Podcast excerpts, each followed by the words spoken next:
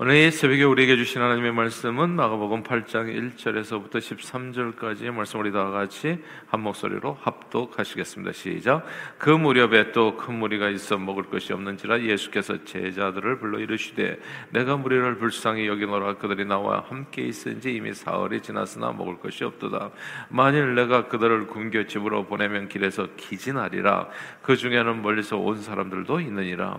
제자들이 대답하되 이 광야 어디서 떡을 얻어 이 사람들로 배부르게 할 수 있으리까 예수께서 물으시되 너희에게 떡 몇 개가 있느냐? 이르되 일곱이로소이다. 하거늘 예수께서 무리를 명하여 땅에 앉게 하시고 떡 일곱 개를 가지사 축사하시고 떼어 제자들에게 주어 나누게 주게 하시니 제자들이 무리에게 나누어 주더라. 또 작은 생선 두어 마리가 있는지라 이에 축복하시고 명하사 이것도 나누어 주게 하시니 배불리 먹고 남은 조가 일곱 광주리를 거두었으며 사람은 약 사천 명이었더라. 예수께서 그들을 흩어 보내시고 곧 제자들과 함께 배에 오르사 달마누다 지방으로 가시니라. 바리새인들이 나와서 예수를 힐난하며 그를 시험하여 하늘로부터 오는 표적을 구하거늘 예수께서 마음속으로 깊이 탄식하시며 이르시되 어찌하여 이 세대가 표적을 구하느냐? 내가 진실로 너에게 이르노니 이 세대에 표적을 주지 아니하리라 하시고 그들을 떠나 다시 배에 올라 건너편으로 가시니라. 아멘. 작년 기준으로 현대자동차 그룹의 차량 판매량이 도요타 폭스바겐에 이어서 세계 3위에 올랐다고 하죠. 근데 이게 판매량뿐만 아니라 내고 품질 조사에서도 2년 연속 종합 점수 1위를 기록했습니다. 37년 전에 제가 미국에 왔을 때 해도 경쟁력이 거의 가격밖에 없었던 그때 가장 싼 차가 현대차로 기억합니다. 왜냐하면 제가 현대차를 샀었으니까요. 그때 현대 엑셀. 에이, 근데 이 현대 엑셀로 미국에서 이제 시작했었던 이 현대차가 수십 년 만에 정말 괄목할 만한 성장을 이룬 겁니다. 그리고 현대 자동차의 오늘 같은 눈부신 발전의 이면에는 창업자 정전 회장의 현대 정신이 있다고 해도 과언이 아니죠. 1966년 현대 자동차 설립 초기 정주영 회장은 독자 모델 개발을 하겠다고 이제 나섰는데 그때까지만 해도 이제 일본 차 갖다가 파는 조립해서 파는 그런 수준의 이제 한국 상황이었는데 아 그냥 차량을 개발하겠다고 그러니까 너도 나도 다 뜯어 말린 겁니다. 무슨 기술이 있고 무슨 능력이 있다고 또 헛된 꿈을 꾸시냐고 그냥 반발이 적지 않았는데 그분의 동생이었던 정생 현대차 당시 사장도 대표로 나서서 개발을 뜯어 말렸다는 거죠. 괜히 돈 들이고 아, 성과도 없는 일에 남 쫓아가다가 그냥 지금 간신히 갖고는 이 사업체까지 망해먹을까봐 이제 걱정이 많았던 겁니다. 그때마다 정정 회장은 그분의 시그너처 아 그 저기 그, 그 뭐라 그럴까 개그 어, 특별한 그 말이 있잖아요 말투 이봐 해봤어 뭐 이런 이런 말투인데 그렇게 오히려 이제 그 사원들을 닥달하고 격려해가지고 그때 탄생한 차가 이제 포니차였습니다. 이 포니차가요 제가 15년 전인가 이집트에 갔을 때 놀랍게도 한국에서는 오래전에 사라진 그 포니차가 이집트 거리를 쌩쌩 달리더라고요. 야, 그 포니차가 여전히 살아 있었던 거예요, 세상에는. 어, 아무튼 그 모델도 그냥 거기 수준에 맞게 그 당시에 아주 인기 차량 중에 하나였죠. 정정 회장에 관한 일화는 수없이 많지만 1984년 바다를 맺고, 메워서 옥토를 만드는 서해, 서해안 간척지 개발 사업 어마어마했지요. 거대한 해류를 통제할 방법에 간만이 차가 크니까 물이 그냥 바닷물이 쓸어오고 들어가니까 이건 뭐 뭘 해나면 사상 누각이 돼버리는 거예요. 다 쓸려 나가니까. 그래서 어떻게 해서든지 이 해류를 막아야 되는데 무엇으로 막을 수 있겠어요? 이 거대한 해류를. 그때 얘기했었던 게 다 안 된다고 했을 때 유조선, 폐유조선, 유조선으로 물길을 틀어 막아. 그래서 우선 뚝부터 만들어 놓고 그다음에 유조선을 나중에 해체하는 이제 기발한 아이디어를 냈는데 현장의 전문가들은 다 뜯어 말린 거죠. 말도 안 되는 얘기 하지 마십시오. 그 유조선에서 또 흘러나는 기름으로 또 그냥 오염이 되고 그래서 안 되는 이유를 또 수십까지 됐는데 이제 일당 백, 일당 천이라는 게 이런 거예요. 아무리 전문가가 얘기해도 그냥 뚝심 있게 물어붙여서 추진한 결과 정말 그 당시 돈으로 200억 넘게 그러니까 엄청난 돈을 절약했을 뿐만 아니라 여의도의 33배라고 하죠. 남한의 전체 1%라고 하더라고요. 그 땅에. 그 면적의 서해안 간척에 성공하게 돼서 아 그래서 이제 뭐말 이게 먹거리도 엄청 나오게 되고 이제 성공하게 되는 그래서 이 공법이 정주영 공법으로 타임지에 소개될 정도였다고 합니다. 이게 이제 이 뜻이 있는 곳에 길이 있다는 말이 있어요. 뜻이 있어야 길을 찾을 수 있게 된다는 겁니다. 어떤 뜻을 세우지 않으면 길도 없는 거예요. 이 훌륭한 그러니까 날 때부터 그냥 왕후 장상의 씨는 따로 없어요. 그러니까 대단한 능력을 발휘하는 사람 없습니다. 사람은 사람의 크기, 인생의 크기는 그 뜻의 크기, 마음에 품은 생각의 크기에 비례하더라고요. 아, 이렇게 훌륭한 젊은이들이 미국에서 태어나가지고 우리 일세 부모님들보다도 얼마나 뛰어나 영어도 잘하고 뭐 능력도 있고 젊음도 있고 아, 이 재능도 있고 그런데 이게 큰 힘을 발휘하지 못하는 까닭은 간단해요. 그 마음에 그러니까 그생그 그, 그 생각이 어떠하면 그 위인도 어떠한지 이게 자문의 말씀처럼 생각이 보잘것없는 거예요. 생각이 예. 생각이 그냥 맨날 일어나면 게임이나 하고 그냥 놀 생각이나 하고 그냥 이 아무 생각이 없이 사는 거예요. 예. 그러면 이 아무것도 못 이루게 뜻이 없으면 길도 없어요. 그러니까 맨날 방황하는 겁니다. 아, 내 뜻이 있는 곳에 길이 있어요. 어떤 일을 반드시 이루고자 하는 적극적인 의지가 있을 때 결국 이루고자 하는 것을 실현할 방법을 찾아낼 수 있게 된다는 말입니다. 이게 어떤 어려운 상황에 처해 있을 때 이를 극복하려고 하는 뜻과 의지가 강하면 극복할 방법을 반드시 찾아낼 수 있다는 의미가 되기도 하지요. 그러니까 이 사람은 그 마음의 생각이 중요하더라고요. 어떤 생각을 가지고 신앙생활을 하느냐, 어떤 생각을 가지고 공부를 하냐, 막연히 공부하라는 건 아무 의미가 없어요. 뭐가 되고 싶은 게 있어야지 그 마음을 가지고 그 꿈을 가지고 나아갈 때 그 길을 찾게 되고 거기에서 일종의 말하자면 성공이라는 것은 따라오는 거지 성공을 위한 성공의 노력은 이제 아니었던 거죠. 내가 정말 하고 싶어 하는 것, 내가 열정을 가지고 아, 내, 내 삶을 다 들여가지고 가기를 원하는 그 뜻을 품는 게 엄청 중요하더라고요. 그 뜻을 품으면 그 뜻을 이루고자 하는 것을 이 그 방향으로 아, 이제 길을 찾게 되는 거죠. 자기 인생의 길, 자기 나아갈 길, 이제 미래가 그 앞에 열리게 되어지는 겁니다. 미래는 미지수잖아요. 깜깜하잖아요. 아무도 알 수 없잖아요. 어느 길이 옳은지 어느 것이 바른 길인지 알 수가 없지만은 바른 뜻을 품게 될 때 그 길을 찾게 된다는 겁니다. 야, 놀랍지 않아요? 오늘 본문의 이야기예요. 예수님께서 함께 큰 무리들과 함께 이제 사흘간을 지내고 먹을 것이 없는 상태에서 집으로 이제 이, 이 많은 사람들을 돌려보내야 되는 남자만 4천 명이라고 했어요. 근데 그 모임, 모임 무리 가운데에서는 먼 데서 온 사람도 있었던 겁니다.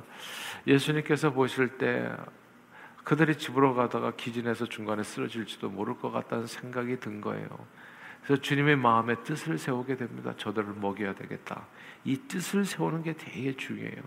사방 백리에 내 굶어 죽는 사람이 없게 해야 되겠다. 이 뜻을 세우는 게 중요하더라고요. 그러면 아유 우리가 어떻게 사방 백리에 아이 그런 생각을 하죠. 뜻이 없으면 길도 없어요. 근데 내가 좀 세워야 되겠다, 먹여야 되겠다라는 생각. 원투들이 원다우전 이 1, 2, 3대가 함께 해야 되겠다 뜻을 세우면 그럼 길을 찾을 수 있게 되는 거예요. 어떻게 해서든지 길을 찾게 됩니다. 우리는 결국 길을 찾을 거예요. 예. One or the other 길을 찾을 거예요. 살아 숨쉬는 동안에는 길을 찾을 겁니다. 일천교회도 마찬가지예요. 어떻게 우리가 일천교 우리 우리 교회도 그냥 간신히 그냥 이렇게 살아가는 게 매번 힘든데 그러니까 뜻을 않아 이래서 힘들고 저래서 어렵고 하면 뜻이 없어져 버려요. 이래서 힘들고 저래서 어려우면 뜻이 없어져 버린다고요. 그냥 하루 그냥 그냥 탁치는 대로 밥 먹고 사는 그거밖에는 안 넣는 거예요. 그러면 진짜 오늘 주거나 백년 후에 주거나 하나도 차이 없는 인생이 되어지는 거거든요. 근데 뜻을 세우면 인생이 그 순간부터 달라지는 거예요. 길을 찾게 되어지는 겁니다. 아, 그런데 제자들의 생각은 뜻이 없었던 거예요. 아이 저 어떻게 먹입니까? 이 수많은 사람 남자만 4천 명인데 그리고 식당 하나 제대로 없는 광야에서 수많은 사람들의 갑자기 밥을 먹이는 것이 이게 가능합니까? 불가능하다. 불가능하다는 쪽에 뜻을 세우니까 불가능한 이유는 또 수없이 나오는 거예요. 1, 2, 3대가 가능합니까, 여러분? 불가능하다고 생각하면 수없이 많은 이유가 있는 거예요. 안 되는 거예요, 그게. 불가능하다고 생각했어요. 이 광야 어디에서 떡을 얻어서 이 많은 사람들을 먹을 수 있나? 애초부터 불가능한 일이니까 모인 사람들을 빨리 집으로 돌려보는 것이 상책이라고 예수님께 말씀드렸어요. 뜻을 어떻게 세운 겁니까? 안 된다. 생각하니까 다 안 되는 거예요. 처음부터 끝까지요. 그러나 예수님은 무리에게 밥을 먹이시겠다고 작정하셨고 떡 일곱 개와 생선 두 마리를 가지고 축사하시고 떼어서 무리들에게 나누어 주려 하셨을 때 놀라운 일이 벌어졌지요. 그 모든 사람들이 배불리 먹고 오늘 본문에 보니까 일곱 광주리나 남는 역사가 일어났다 했습니다. 배불리 먹은 사람이 한두 사람이 아니었던 거죠. 4천 명 이상이었던 겁니다. 무리를 걸으셨던 죄 없으신 하나님의 아들인 예수님과 죄인들인 저와 여러분들의 삶을 비교, 단순 비교하는 것은 무리가 있고 말도 안 되겠지만, 그러나 오늘 본문에서 주는 교훈은 확실합니다.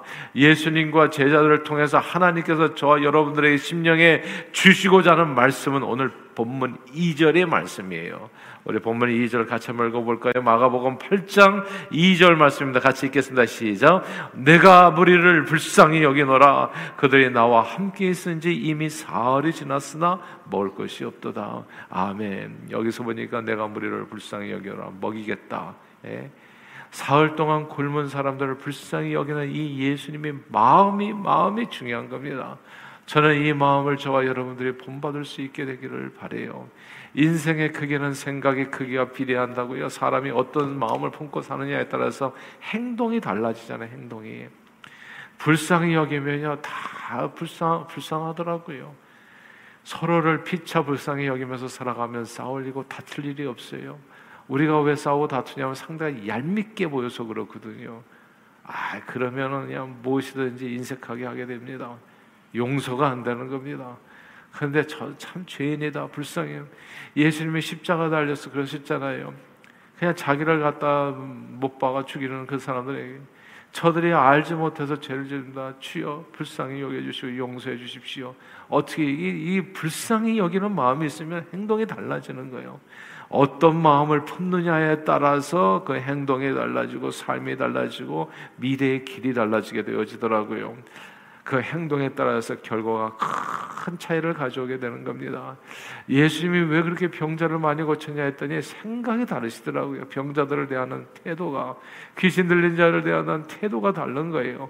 병자들에 대한 이스라엘 이 저기 바리새인 서기관들의 태도는 에이 부정탈 그래가지고 그냥 피하고 도망다니는 데 가봤고 귀신 들린 더러운 사람이라고 이렇게 정죄하는데 바빴지만은 그리고 또 소경 들린 사람은 어떻게 됩니까? 저 누구 죄 때문입니까? 이렇게 얘기하고 거리두기에 바빴지만은 예수님은 마음가짐이 달랐던 겁니다. 그 모든 사람들에 대한 불쌍히 여기는 마음 있어. 불쌍히 여기는 마음. 불쌍히 여기는 마음이 있었을 때 그 상대방을 고칠 수 있는 길을 찾게 되는 거예요. 근데 불쌍히 여기는 마음이 없으면 불, 고칠 수 있는 길도 없는 거예요. 뭐. 방법을 찾을 수가 없는 거예요. 어떤 마음, 어떤 뜻을 품느냐에 따라서 길을 찾게 되고 길을 찾지 못할 수도 있게 되는 겁니다. 예수님은 사흘이나 배를 굶어가면서 말씀을 들었던 많은 사람들을 불쌍히 여기셨습니다. 그리고 그 마음을 품고 어떻게든 그들의 어려움을 도우려 했었을 때 뜻을 세우니까 뭐가 있어요? 길이 보이는 겁니다. 길이 있었던 거예요. 아니 하나님을 아는지 모르는지는 알 수도 못하는 정종 회장님 같은 일개 아, 우리와 똑같은 성정을 가진 인간도 뜻을 세우니까 서해 간척만 사업을 하고 뭐 그냥 본인 차를 개발하고 하잖아요. 근데 저 이 하나님 아버지를 믿고 따르는 저와 여러분들 할 수 있는 가능성은 얼마나 크겠습니까? 비교적으로 얘기하자면 예수님은 엄청 자기를 따랐던 그 백성들을 불쌍히 여기셨어요. 그 마음을 품으셨습니다. 그 마음을 품고 그들의 어려움을 어떻게 도와주려고 했을 때 뜻이 있는 곳에 길이 있다고 그들을 모두 먹이고도 일곱 광주리가 남는 놀라운 생명구원 역사를 이룰 수 있었습니다. 일체 유심조라고 하는 한자가 있지요. 모든 것이 일체가 다 유심조 마음이 만들어 간다는 뜻입니다. 아무리 돈이 많아도요. 가난한 사람, 병든 사람, 괴로운 사람을 불쌍히 여기고 도우려는 마음이 없으면 진짜 자기는 떵떵거리면서 별별 사치품을 사고 그러고 이게 그러니까 예수를 믿으면 제대로 믿어야 된다는 생각이 들어요. 이게 얼마짜리 옷이야? 이렇게 교인이 얘기한다면 예수 믿으면 부끄럽다고 생각해요. 그러니까 주님의 마음을 본받아 살아야 되는데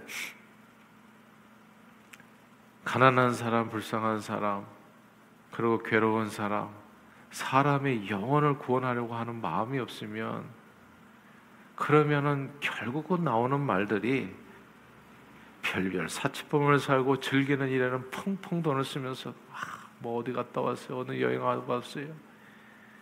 펑펑 돈을 쓰면서도 한 푼도 어려운 사람들 정말 우리가 자랑해야 될 것은 컴패션의 아들 입양한 아이들 오는데 편지 보여주면서 아, 이 아이가 요즘 이렇게 크고 있어요.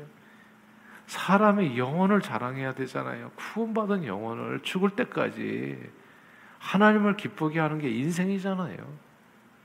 근데 그냥 교회만 다니다 보면은 아무 생각 없이 그냥 아무 뜻도 없이 내가 왜 사는지 그 이 목적과 방향도 없이 살다 보면 내내 진짜 하나님 앞에 섰을 때 하나도 주님께서 기뻐하지 않을 내용들 그냥 진짜 허접한 내용들만 다 열어놓고 맨날 그거 자랑하다가 인생을 다 갈 수도 있잖아요.